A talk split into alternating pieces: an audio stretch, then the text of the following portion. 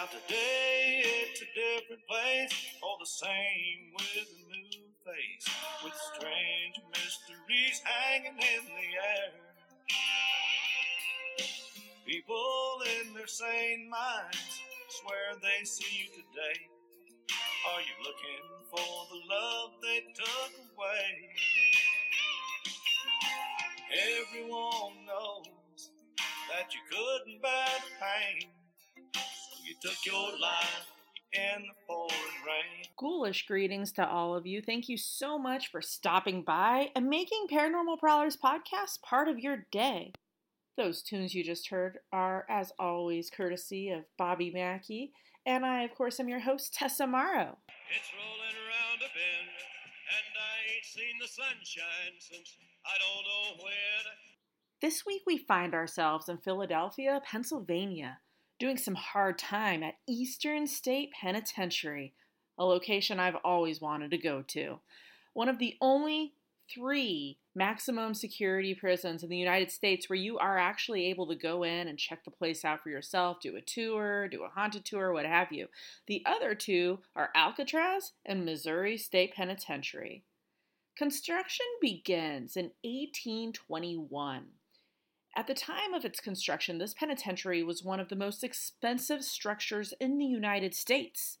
Now, even though it's not complete, they do open their doors in 1829, but it won't be finished for another seven whole years.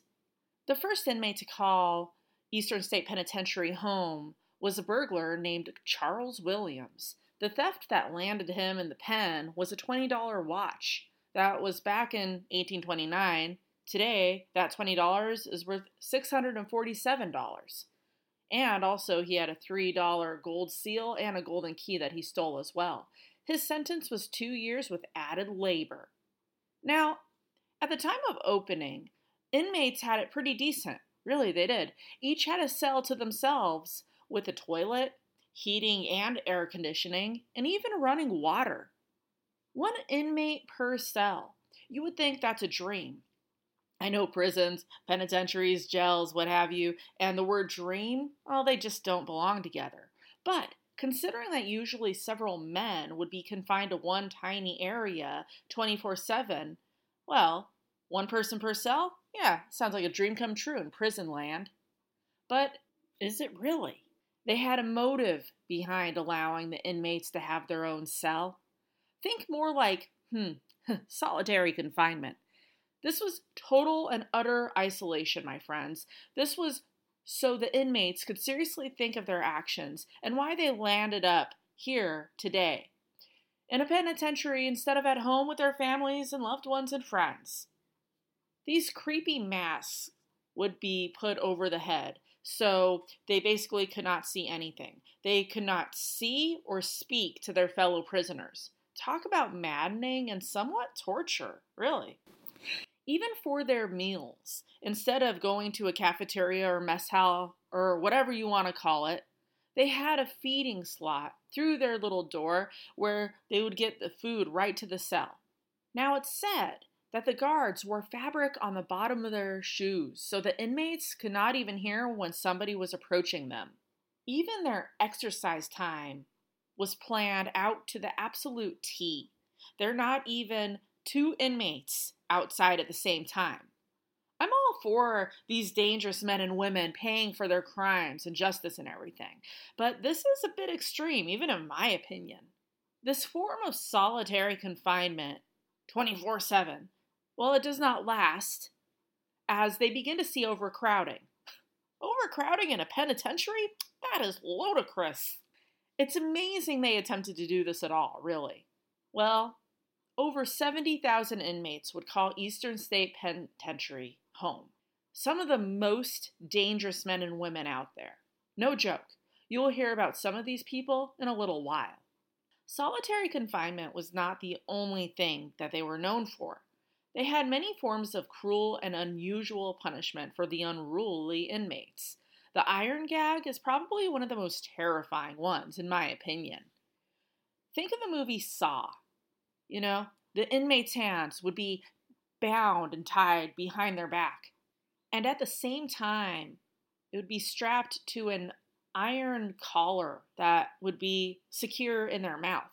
Even the slightest move, something as innocent as a sneeze, would tear the mouth and tongue, which would cause obvious massive bleeding. At least one inmate is said to have died as a result of the iron gag, with it still in his mouth, possibly linked to other deaths as well. I can't even imagine. That would just be absolutely horrible. During the cold, frigid winter months in Philadelphia, they had what they called the water bath. It consisted of ice cold water, and the inmates would be dunked into this bathtub. Then they would be brought outside and chained to the wall, where they would just kind of hang there until ice literally began to form on their skin. Then we have what was called the mad chair. The inmate would be seated in this chair and restrained. Oftentimes it was so tight that they would lose all circulation. Now, the doctors at some point believed that these inmates suffered from mental illness and that if they cut the circulation, the mental illness would somehow just go away. Very bizarre indeed. Very bizarre thinking on their part.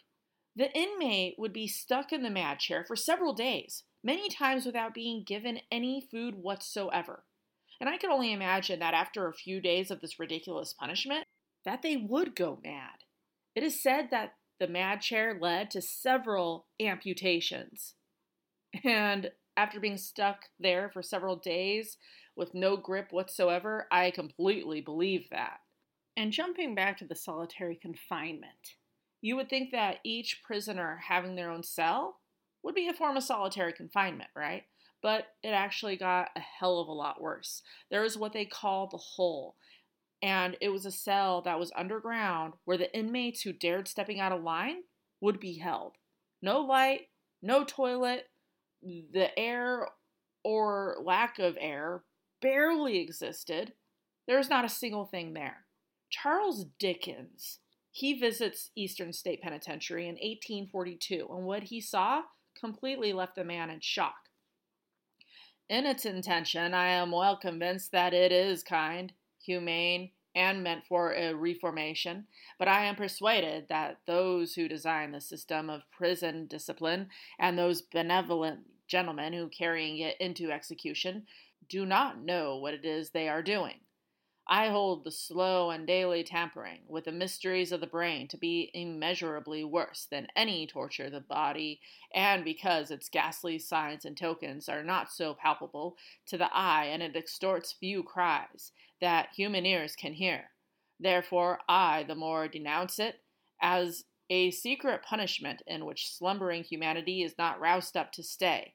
The system is rigid, strict, and hopeless solitary confinement and I believe it, in its effects, to be cruel and wrong. The penitentiary becomes a National Historic Landmark in 1965. It shuts down a few years later in 1971. And in 1994, it actually opens as a museum where people are welcome to go and take daily tours and I believe nightly as well. During its 142 years, the penitentiary has surely seen its fair share of death, including several suicides and murders. Fatality. In 1833, inmate Matthias Maccumsey was serving his time for manslaughter. One tragedy strikes. The iron gag punishment backfires and claims Matthias as a victim. Earlier, he had been trying to speak with another inmate, and there's no way you can do this at Eastern State Penitentiary without being severely punished. And it's said that an hour or so later, he's checked on and he's found unresponsive. He unfortunately had moved a bit too much and it severely tore his tongue. He sadly bled to death. In 1884, inmate Joseph Taylor brutally murders a fellow inmate named Michael Duran. Several people have seen the murderer Taylor's apparition roaming throughout the prison. It's said that over 50 inmates have committed suicide here. At least 12 have been murdered. Two guards met bloody ends at the hands of inmates here as well. With all the deaths that took place here, believe it or not, there were no executions. In fact, Pennsylvania, I believe, has only executed three people since the 70s, and the last execution was in 1999. None of those executions took place at the penitentiary. To this day, there are 110 on death row in Pennsylvania.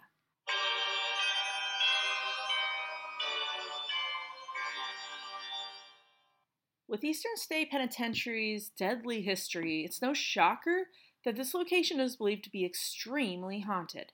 Reports of paranormal activity date back to the 1940s, and you better believe it continues on to this very day. The second floor is home to a female spirit. Her apparition has been seen there many a times. She is referred to as the Soap Lady. She's usually seen in the last cell, and she's always dressed in white. This is most likely a past female inmate.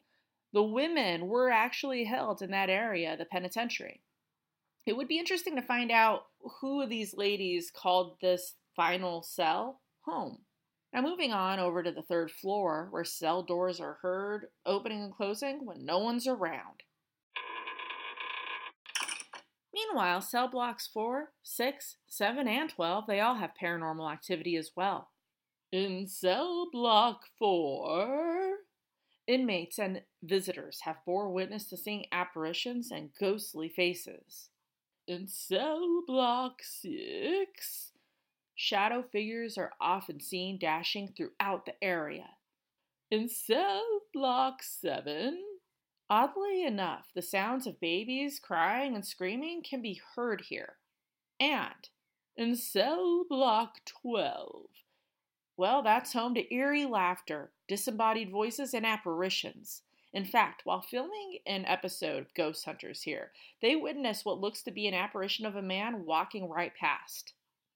And it's said that several employees have suddenly quit after experiencing terrifying encounters with the paranormal. This has been happening for years. During the penitentiary days, they had a locksmith named Gary. One day, his job had him working in cell block 4. While in there, he couldn't help but feel that he just was not alone, that someone was watching him. He looks around, no one's there. He gets back to work, but then he's plagued with the same feeling being watched. I turn around and I look down the block and I don't see anything. And as I start to turn down the block, this black shadow just leapt across the block.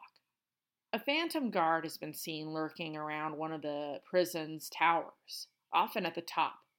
These days, it's impossible to get up to that tower. The stairs have deteriorated, so it's not just like a not allowed in here, people prohibited, but literally you cannot get up there. So it's not like some lost tourist or something. I didn't believe in prohibiting people from getting the things they wanted. I thought prohibition was an unjust law, and I still do. Al Capone himself, while here, experienced some haunting activity.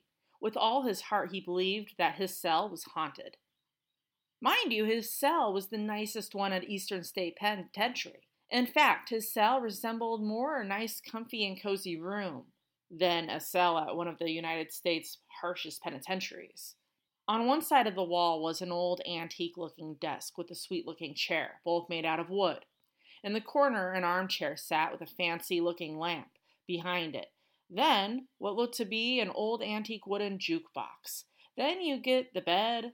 There's also a wooden table with another lamp. I would be comfy in there. Shit. Seriously, look up Al Capone's cell at Eastern State Penitentiary online. It'll knock your socks off. Really. You'll see what I mean. No other inmate there got this sort of special treatment. Anyways, back to this haunting of his. So you'd think that he would be happy in his cell but he was being basically tormented and felt something or somebody was haunting him. Nights were the absolute worst for Capone. It was straight up unbearable for him. He would often wake up screaming and crying out desperately in the late hours of the night, demanding that Jimmy leave him alone. He is eventually released from the pen, and it's said that the haunting continued. This so called Jimmy kept tormenting the Chi Town gangster. Capone was sick and tired of it and recruited the help of a medium, but that does not solve his problem. So, who the bloody hell is Jimmy? And why won't he leave Capone alone? Kind of rhymes, Capone alone. Many believe that Al Capone was the man who gave the orders that led to the bloody event that we all know now as the St. Valentine's Day Massacre. It's February 14th. Seven of Chicago's North Side gang, well, they're brutally murdered at Lincoln Park in 1929. Albert Weinshank, Adam Heyer, John May, Albert Kachellek, Reinhard Schwimmer, and brothers Frank and Peter Gusenberg. They're lined up against a wall and are ambushed by a sea of bullets, shot up by four unidentified individuals. Two of the killers are dressed nicely in suits and ties and really nice looking shoes. The other two killers, well, they're in police uniforms. To this day, the true identities of these four men remain unknown. But, as mentioned earlier, many cannot help but think Al Capone had a hand in it. That brings us back to Jimmy the Ghost, one of the massacre victims. Albert Kachellek was George Moran's second in command, and he was also family. He was Bug's brother in law. His name may have been Albert, but one of his aliases that he used quite often was James Clark. James? Jimmy. Every James that I know is often called Jimmy. Can Albert Kachellek, aka James Clark, be the Jimmy that enjoyed tormenting and haunting Capone in death? It makes sense. If I were brutally murdered and I thought you had something to do with my untimely death, you better believe that I would be haunting you as well. Hauntings aside, it's believed that one of the massacre victims was thought to be George Bugs Moran. You see, Albert Weinshank bore quite a resemblance to Bugs. They also had similar taste in clothing. So when he arrives, the killers believe it to be Bugs, and the rest is bloody history. A case of mistaken identity? Can it be? Talk about wrong place at the wrong time if that's the case. Sergeant Sweeney, he is among the authorities to be investigating the crime scene. He had grown up in the same neighborhood as two of the victims, brothers and contract killers for Chicago's North Side gang, Frank and Peter Gusenberg. As soon as the sergeant arrives on scene, he recognizes Frank, who's the only man alive. He was shot 14 times. It did not look good for this man, but nonetheless, he was still alive. For now. Sweeney, he asks the man he had known since they were children, Who did this? Who's responsible? Who shot you, Frankie? Frank replies, as he lay there dying, No one, no one shot me. Here he is, shot more than a dozen times, right? And His brother is dead, his friends are dead. Yet he refuses to say anything that can help reveal and bring the killers to justice. He was never a snitch, he ain't gonna die a snitch. He dies a few hours later, and with his death, the identities of the killers responsible for this massacre dissipate. If you go to the location these days, you would never know something so bloody like the St. Valentine's Day massacre occurred there. The garage, the warehouse, whatever you want to call it, well, it's eventually torn down and now is a parking lot for a nearby nursing home. Now, besides Al Capone, other notable inmates include Willie Sutton, James Bruno, Clarence Klinedinst, and Pep the dog, called the penitentiary home. That's right, my friends, the latter was a canine. Pep the dog supposedly killed Pennsylvania's Governor Gifford Pinchot's wife's cat. Pep was given a life sentence. He's even assigned an inmate number, C2559. Yikes. What a major bow wow. Willie Sutton, better known as Slick Willie, he had a long career as a bank robber, spanning 40 years. He spent more than half of his life in prisons.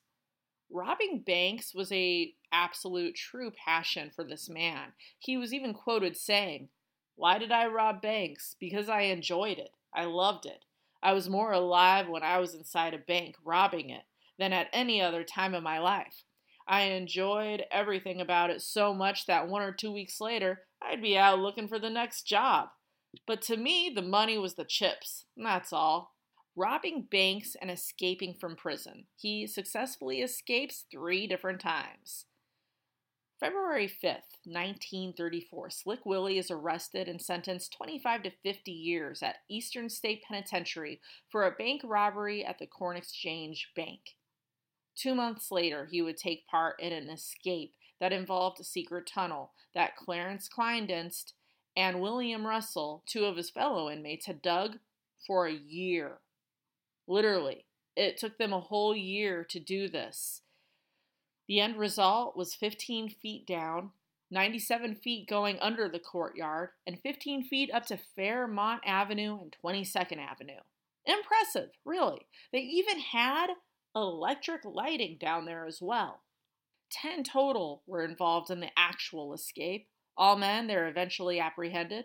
Clarence, who dug and worked endlessly for a year, he tastes about three hours worth of freedom, 180 minutes of freedom, and he is handed an additional six years to his sentence.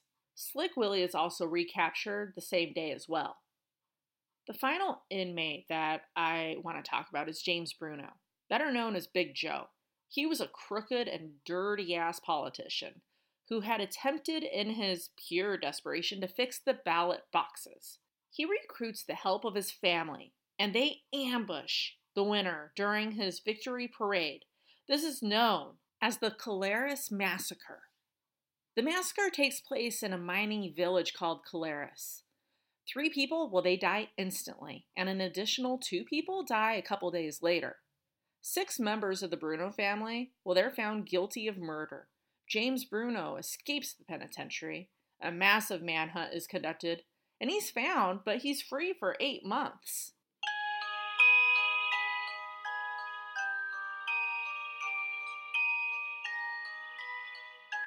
This week's special city shoutouts go to North Hempstead, New York, Ankeny, Iowa, St. Peter's Loo, Belgium, Big Stone Gap, Virginia, and Rio de Janeiro, Brazil. Did you enjoy this week's episode? Listen to the others, they're equally awesome.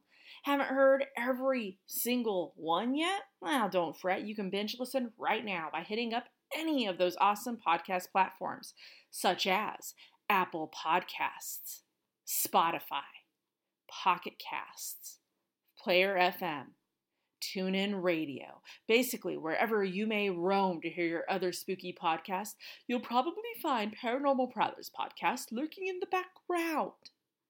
Do you have a spooky story of your own to share? Perhaps you have a topic you would like to see in a future episode feel free to reach out via the Paranormal Prowlers podcast page on Facebook or email me at paraprowl at gmail.com. Thanks, and I'll see you Next week.